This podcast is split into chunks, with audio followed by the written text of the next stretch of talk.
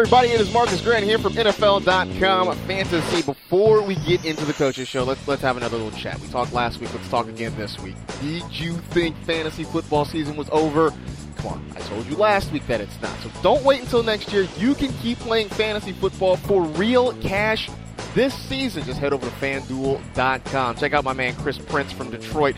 Huge fantasy football guy. He's won over 700 grand playing fantasy sports at FanDuel.com. Join him and the hundreds of thousands of other users who've already won actual cold, hard cash. FanDuel.com is a leader in one week fantasy football leagues. Money is real. Entry fees starting as low as just a buck. That's it, just a dollar. This is it. This is the last week of the fantasy football season on FanDuel. It means it's your last shot to walk away with your piece of the $10 million they plan on paying out this weekend. Just head over to FanDuel.com, click on the microphone in the upper right hand corner, use the code COACHES Sign up now. Plus, there's a new user special. FanDuel is giving you a bonus of up to 200 bucks on your first deposit. That's right.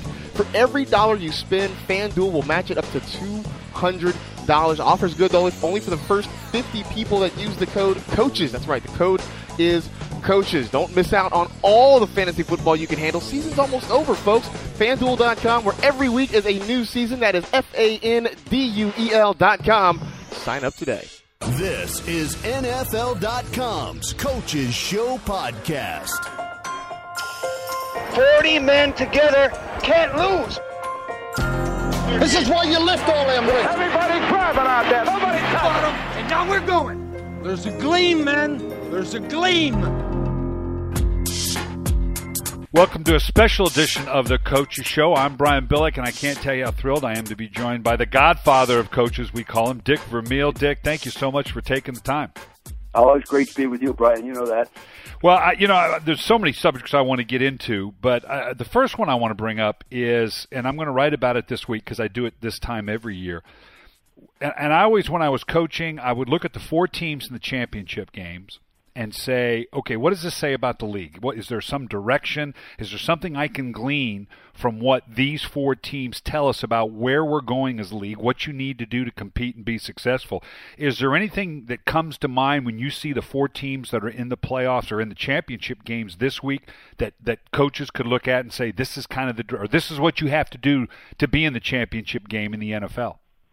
Well, you know, it's glaring. They've got four fine quarterbacks, you know, all of with quarterback efficiency rating better than 95, all the way up to 112. So, as you know, if you don't have that guy, it is tough to win on defense alone and just an average player at that position. And more so today than I think ever before. Yeah, I, I, think the thing that, that in conjunction with that, because we know it's a quarterback driven league, and if you don't have one of those guys, you better be in the process of finding one or developing right. one. But the thing that struck me as well as I look at these teams specifically is the balance, probably more so than we've had in a, in a few years, where typically we might have a team that's really strong offensively, but only so so defensively, or even vice versa. But these teams are all together collectively probably as good as anybody in the league when you combine their offensive uh, overall ranking and their defense. The, these teams represent all top 10 teams in that regard. Is that balance kind of say something about, yes, you got to have a great quarterback, but you know what? You better make sure you pack a fairly good defense as well. And no question. And you better have a very fine personnel department making very few mistakes. Because now you don't have the time on the practice field to develop your own kids. You've got to get them, get them ready to play and play. You know, and the limit on practice sessions, the limit on pads, the limit on OTAs and mini camps and all this stuff. Now, it is tough. If you're a losing team, you can't work harder to catch up. You've got to do the same things that the teams are already doing to beat you. So you better have a hell of a personnel, depart- a personnel department. Steve and I have talked about that all year long. Have we gone too far with the collective bargaining agreement in terms of the way we're allowed to prepare our athletes now? No question. No question in my mind. Every coach that I know well that I still communicate with says the same thing, especially the offensive line coaches and the quarterback coaches. You know, you can't keep a quarterback out. Maybe you've got a third quarterback that's going to have to play somewhere down the road. Well, you can't keep him out on the practice field. You can't send him home with videotape and accept to study and then talk to him about it when he's home. There's, you know, and the offensive lineman. Personally, I think I see uh, deterioration of fundamental offensive line play. Now, when you see a guy get sacked, it's fundamentally the reason he gave up a sack. Not that he wasn't physically capable of pass protecting. His hand placement was poor. His foot movement was lousy. And you just don't get enough work with those guys. Yeah, an area that, that I've speculated for a while and watching all the games on Sunday for Game Day Live that I do, it seems like we had more special teams breakdowns, blocked punts, blocked PATs, blocked field goals, returns of kicks uh, which I think also might be a function of that lack of, of practice time. No question. Uh, no, no, question. I'd like to believe, you know, the last three years, I've had the opportunity to coach the NFLPA All-Star Game. I didn't do it this year for other reasons, so I'm not out there as of today. I would be there. But I, I banged on Jason Belser, Ernie Conwell, on other people that are, uh, Trent Gaines, that are involved in running the Players Association. I say, guys, you, you, you shot yourself in the foot. You're, you're, you're shortening the career of the average player. You're really hurting the young quarterback. We can't develop our own guys. And you're hurting the league. And, you know, they sort of agreed with me. Yeah, every coach I talk to, I kind of hear the same thing. Of course, we coaches would we'd practice forever if we could, but but I still think we may have gone kind of a bridge too far. Well, you bring up an interesting point, and of course, we've got to talk about Peyton Manning, and and not only specifically, but in general, because we've both had to deal with that older veteran player that was on the cusp of making that transition out of the game. Is there anybody that comes to mind that that was that was a tough transition for you that maybe you had to prod a player to say, "Look, I, I, think I think you ought to think real long and hard about this before you before coming back and playing next year." Well, I go all the way back to my first year with the Philadelphia Eagles, 1976. Roman Gabriel had been traded to here. I had coached Roman at the Rams in 71 and 72. They traded him in 73 when Chuck Knox took over. Uh, you know, and it was time, but he was so tough and loved the game so much you know, they don't see it the same way. They don't see it the way. And, you know, and Peyton Manning, I mean, he still had a, a wonderful quarterback efficiency rating this year. My gosh, when you look at what uh, he did at 101 quarterback efficiency rating, you can count on two hands the number of guys that have had that over a few years, you know. So he can still play. I personally, I thought they limited him a little bit in the game uh, by not letting him go downfield more. They didn't challenge anybody very often downfield. Yeah, and then ones they did. The only the thing that I looked at that, and I'm like everybody, you look at it. Remember, we we wrote off Tom Brady in the first three four weeks of the season. How silly does that look right now? Uh, yeah. Uh, and to write off Peyton Manning would be ridiculous. But no, yeah, no question. The the deep I, ball, I the deep balls he did throw, his normal accuracy, and, and as you and I both know, the deep ball is a, a function of timing uh, and touch, not of a strong yeah. arm. And, no, no and, it looked like yeah. he was pushing the ball a little bit, maybe because it was the quad, maybe just uh, the circumstance he's in. But uh, early on, in particular, I don't know if it was physical or not. Um, it, it, it'll be a tough time, and obviously he raised the question afterward as well because he kind of raised the specter of I don't know. I remember when Jonathan Ogden, uh, our, our someone you're very familiar with, obviously, yeah. an All Hall of Fame left tackle in Baltimore, my last year there, Jonathan, who had to have his his toe injected every game the last season, basically yeah. said, "Coach, the want is there, but I." And it wasn't the playing in the season that bothered him. He says, "I don't know if I can face an off season of rehab. I just don't know if I can do it again," and that ultimately yeah. led to him retiring. Yeah, well, I like you know, but you know, Peyton Manning, for example, had more in my numbers had more passes for 20 yards or more than anybody else in the league, complete. Okay, and uh, so you know it's still there, and it didn't all of a sudden just run out at the end of the season. I don't think, unless he really got tired. But I, I just don't doubt it. I personally, because he, his name is so big to the league and so important to the PR of the league. I think I'd like to see him come back and play another year, and I believe he will.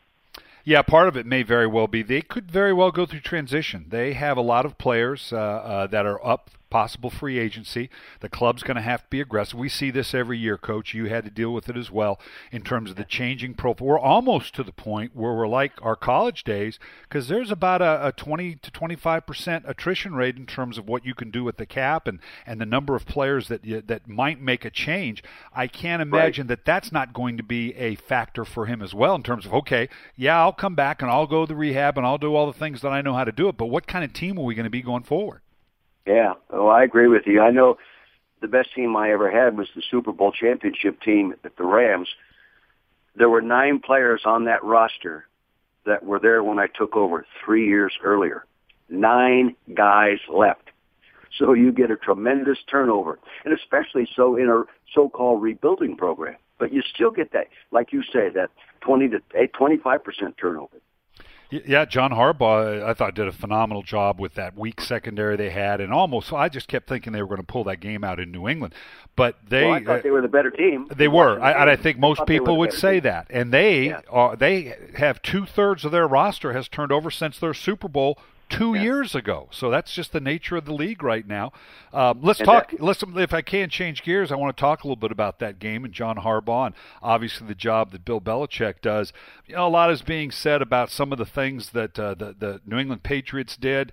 To, in terms of personnel and declaring who's eligible, none of it was illegal. It was all within the rules. That's that's just being a good coach, isn't it? Darn right. Yeah, and you used to pull some of those things on my way So. I learned it all from you now. no, no, you didn't learn it from me. But yes, they are legal, and they're good for the game. They're yeah, the, it challenges you, know, you, and yeah, and you know, being creative that that is all part of it. There's no question about that. I read in the paper. This morning, Brian. I read in the paper this morning that they'd been working on that play for six or seven weeks. It's just never running out of the game. Yeah, and it, it flabbergasted me that Julian Edelman, who was a, high, a college quarterback at Kent State, had never thrown that play, uh, thrown a yeah. touchdown pass before in this league. You'd have think that had pulled out at some time. So, like you said, that's just uh, that's keeping one in your back pocket and and uh, pulling it out at a good time. Uh, let's. I want to move on to um, the Dez Bryant catch no catch. Uh, I, I, did the Calvin Johnson game against Chicago that kind of began, and we we know it as the Calvin Johnson rule now. Yeah. The the possession through the process. You're seeing it with kind of uh, unfiltered eyes on the outside. What do you make of of the legalities and the and the minutia we've now brought into determining what's a catch and what's not a catch? Well, I remember your game. Okay, I thought it was a catch. Yesterday I saw it and I thought it was a catch, but by the rule, it was not a catch as interpreted today. That's all there is to it. It's very defined, as you know the rules better than I do. It, it's defined, and uh, I just you know I don't know who's right and who's wrong. If you do it the other way, they're still going to have instant replay and decisions to make, and humans have to make those decisions. But uh, uh, by, by the rule, they called it correctly. Absolutely right. I remembered after that game, as I was going back to the airport, I called my, my then 90 year old mother, who you know loves the game and listens to whatever game I'm doing, and I was try- she was asking me, well, how come that wasn't a touchdown? And only in the wisdom of a 90 year old, I was trying to explain to her why it wasn't, and her her response was classic. It was, oh my, that just doesn't make sense. because if it looks like a, a, what do they say? If it looks like a duck, if it walks like a duck, if it quacks like a duck, then it's a duck. Uh, yeah. But but it, when you talk to the officials, and I know when this was put through with the league, it was trying to remove any ambiguity from one one crew to the next in terms of judgmental. So they thought that this continuation of the process would would define it more specifically, and in that regard, it probably has because as you look at the two, clearly not maintaining possession through the process, yeah. that that at least made it a clear line that it was crossed to say it wasn't a catch. No question. And you know the other thing is that play and a few others that took place during the year will be, you know, at the owners' meetings. They'll be up for great discussions and they'll rehash it. Chances are they won't change it, but it'll be the rule will be better embedded in everybody's minds going into next year.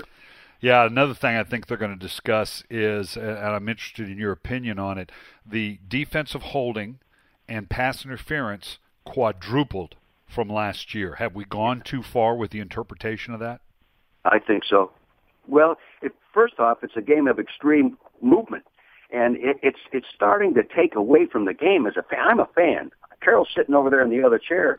We're fans, and it, it, it there's so many penalties. Now they'll probably come out with a number. There aren't any more penalties this year than other before, but it sure seems like it. Yeah, so if they did, if they do that, then someone's cooking the books because I'm I'm yeah. not buying that at all. And and what what bothers me is also in watching the game as a fan and now commenting on it. It seems like the receivers come up after every single play looking for the flag. They're looking yeah, around like, well, the guy touched me, so where's the flag? On every single incomplete pass, it's like, well, where's the flag? I know it, and sometimes he gets it called when it wasn't going to be called. I think, but uh, you know, uh, it's just when people move full speed, there's bound to be some bumping around all night.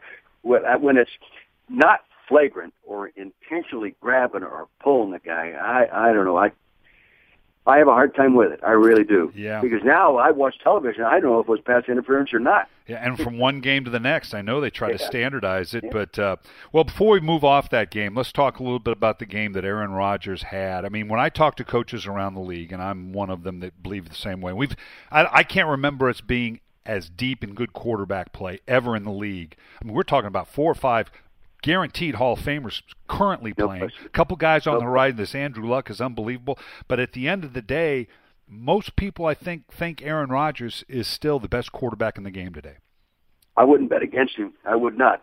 I think Andrew Luck is going to be Yeah. if he's not if he's not competing for number two already. But all those guys playing. Then you have Russell Wilson doing it in his own way. But when you throw 38 touchdown passes and only five interceptions, you're something special. You know, you're something special. Brady had 33 and nine. You know, Andrew Luck has 40 and, and 16. You know, so when you're a 38 and five quarterback interception ratio for the touchdown, you're really playing the game well.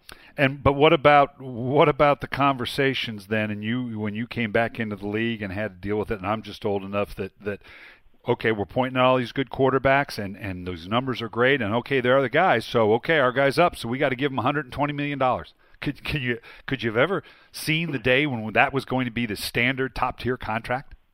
No, I didn't. You know, it's hard to believe, and you know, it, it's it's an advantage. Like if you have a Russell Wilson or if you have a Kurt Warner, like I did, it was not high man on the totem pole salary wise, so you could pay other guys to keep them. Once you go there, as you know, once you go that kind of money, you are not going to be able to keep all your prime players. Yeah, particularly in that first year. But it does help, I think, going down the way because now they can go back to to uh, you know uh, Bank Manning or Bank Brady because they Yeah. can just guarantee larger parts of the contract. Now, which is great for the player because they're getting all that guaranteed money. But at the end of the day, it comes back and bites you like it did with the Dallas Cowboys and uh, uh, Troy Aikman when at the later stages of his career they had guaranteed so much of the contract going forward. That all comes crashing down in one year. It can it can wipe you out. Yeah, no question. Let's talk about But one of your guys who's up for the Hall of Fame because I know this is one of your favorite subjects. But uh, go ahead and let's get on the soapbox for Kurt Warner, who should be a first ballot Hall of Famer. Well, you know, first off, we all know he's going to go in. Whether he goes in the first year of eligibility or not is up to the voters. But, you know, I have done a study on the Hall of Fame. I've got a breakdown on every quarterback that's in it, and, and including every quarterback that we've just mentioned that will be in it someday. I've got their career numbers, playoff numbers. Kurt Warner's numbers are better than everybody except, in fact, his playoff quarterback efficiency rating is better than everybody already in there. Okay, he's down. He's slightly under uh, Peyton Manning in percent at ninety. Peyton Manning's at ninety-seven two. Of course, he's not in there. You know, but Steve Young is ninety-six point eight. Ninety-six point eight. That's a amazing. You know, and, and Terry Bradshaw was seventy point nine. Uh, uh, excuse me, uh, way up there. But anyway, his numbers dictate that he goes in. Whether they'll push him in on the first year, I don't know. I kind of believe it. His story is too good to pass up. Oh, absolutely, absolutely. The thing that, that to me is the kicker that that says, okay, you got to make it a first ballot Hall of Famer is the fact that he did it with two separate teams. Yeah. I know he didn't win the Super Bowl in Arizona, but to get that team to the Super Bowl and obviously having one with you, we just don't see it. We, some of these guys have had to go to other teams, but we've never seen a quarterback take two separate teams to the Super Bowl that we did Kurt Warner. Yeah, well, let's say this. Let's say he won the game in Arizona, and the defense then gave up unbelievable series for Pittsburgh to win it. All you yeah, great credit to Pittsburgh.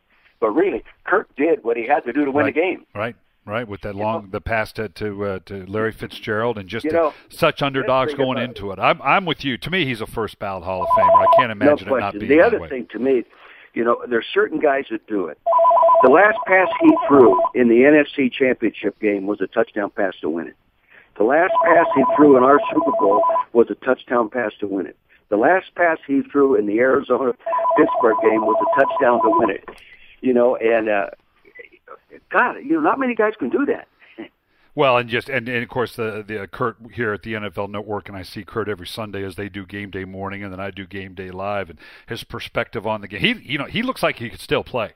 He lo- he looks yeah. he, like he has slimmed down and looking even better. Then that's probably him on the phone calling right now, trying to tell you, Coach, I can still play. Put me in.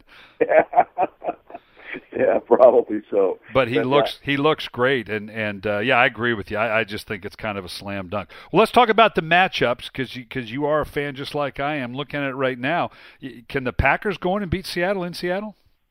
Yeah, sure. But if they don't turn the ball over, they will. Yeah, that's really the key, They isn't it? Yeah, they just can't. Yeah, as you know, you you just can't turn the ball over win, especially on the road. I, I've got all the numbers on that stuff. When you turn the ball over on the road, it's worse than when you turn it over at home, and it's just the way it is. Uh, It, I think the team that's plus in turnovers will win it, and if it's even, personally, I think Green Bay will beat them. Yeah. Well, and I, I like the different compared to some other Green Bay teams that we've seen, even in their Super Bowl year, the presence of Eddie Lacy to have that physical aspect in the run game that I don't think they've had in years past. That that's going to be a difference maker as well. Yeah, you know, and Seattle's got a great defense. There's no question about it. And every, numbers you look at, they're very good. But you don't have to throw the ball at their best corner. Right, but but by the same token, you, you, you can't you can't totally eliminate him from the game. No, but you're right. Why no, tempt Providence? Gotta, yeah, you got to you, you got to make him earn his salary game day. But you know, you wouldn't want to try to base your game plan on a, whipping him over there on that side. Or you know, I can't But imagine. Everybody's doing a better job of throwing the ball inside today too. Right. You know. Right. Fact, Well, with the rules, with the rules, how do you not? I mean, Yeah. if, if you don't get the completion, you know, the old Woody Hayes, you know, you can throw the ball, but two things are bad. You Yeah. know, in, the old days, well, now it's a couple. There's more good than bad because yeah, you can get a catch, you can get in there, you can you can get uh, a, a pass interference on top of it. The way they're calling it now. No, no question. You know that to me as a fan, sitting home watching the game, the most improved position in the league is the wide receiver position. There are more players making the impossible catch. In the old days, you wouldn't even throw the ball at the guy. Now they throw it and give him the responsibility to catch it because he's either going to catch it or it's going to be pass interference. But they catch so many difficult balls today. It's amazing.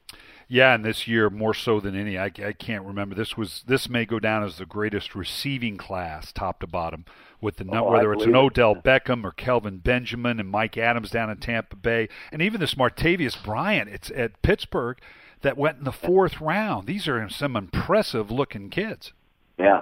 You got to be lucky sometimes. Yeah, I was. Final thing on the Seattle, I was. Uh, I, I'd be shocked if Pete doesn't. I thought we'd see this more from Dallas, but with the injury to to, to Aaron Rodgers, and I, I'm surprised we didn't see a whole lot more pressure right up the middle to try to get him move to the outside. Normally, you don't want him running around because he's so lethal. But on that leg, I was a little surprised they didn't do a little more into the inside to force him to run to the outside and try to make the same throws on that bad calf. You know, I felt the same way. But obviously, uh, the defense coaches look at it a lot more and more intensely than we can as fans, and you see him more than I do. But uh, you know, there was obvious that he wasn't himself in terms of his movement skills, and and why they didn't do more up inside, I don't know. Yeah. But maybe it was affiliated. They felt they had a uh, with committing linebackers, and that they didn't want to do that. You know.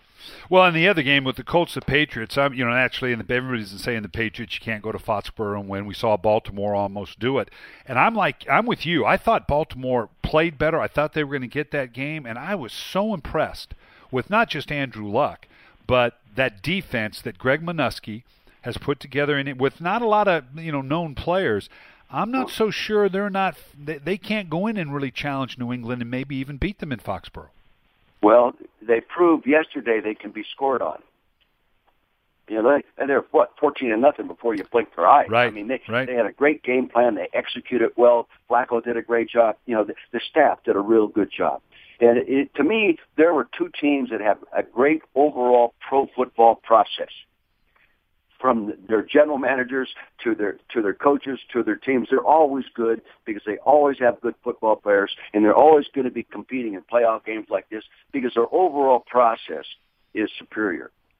Well, it shows you that coaching and the process do matter, right, Coach? You bet. Oh, You always bet. has and and always will. That's our story, and we're sticking to it. Dick, I can't tell you how much I appreciate you taking the time. We need to do that again. Am I going to see you at the Super Bowl? You got to bring me another one of those uh, nice bottle of wines you produce. we'll be there. I'll be there for a couple of days marketing the wine business. All right, we'll do it. Thanks so much, Dick. Take care. Happy New Year. All right, you too. All right, hope you enjoyed the Coaches Show with Dick Vermeil. I'm Brian Billick. Come back and join us next week. We're going to have the Coaches Show all the way up and through the Super Bowl.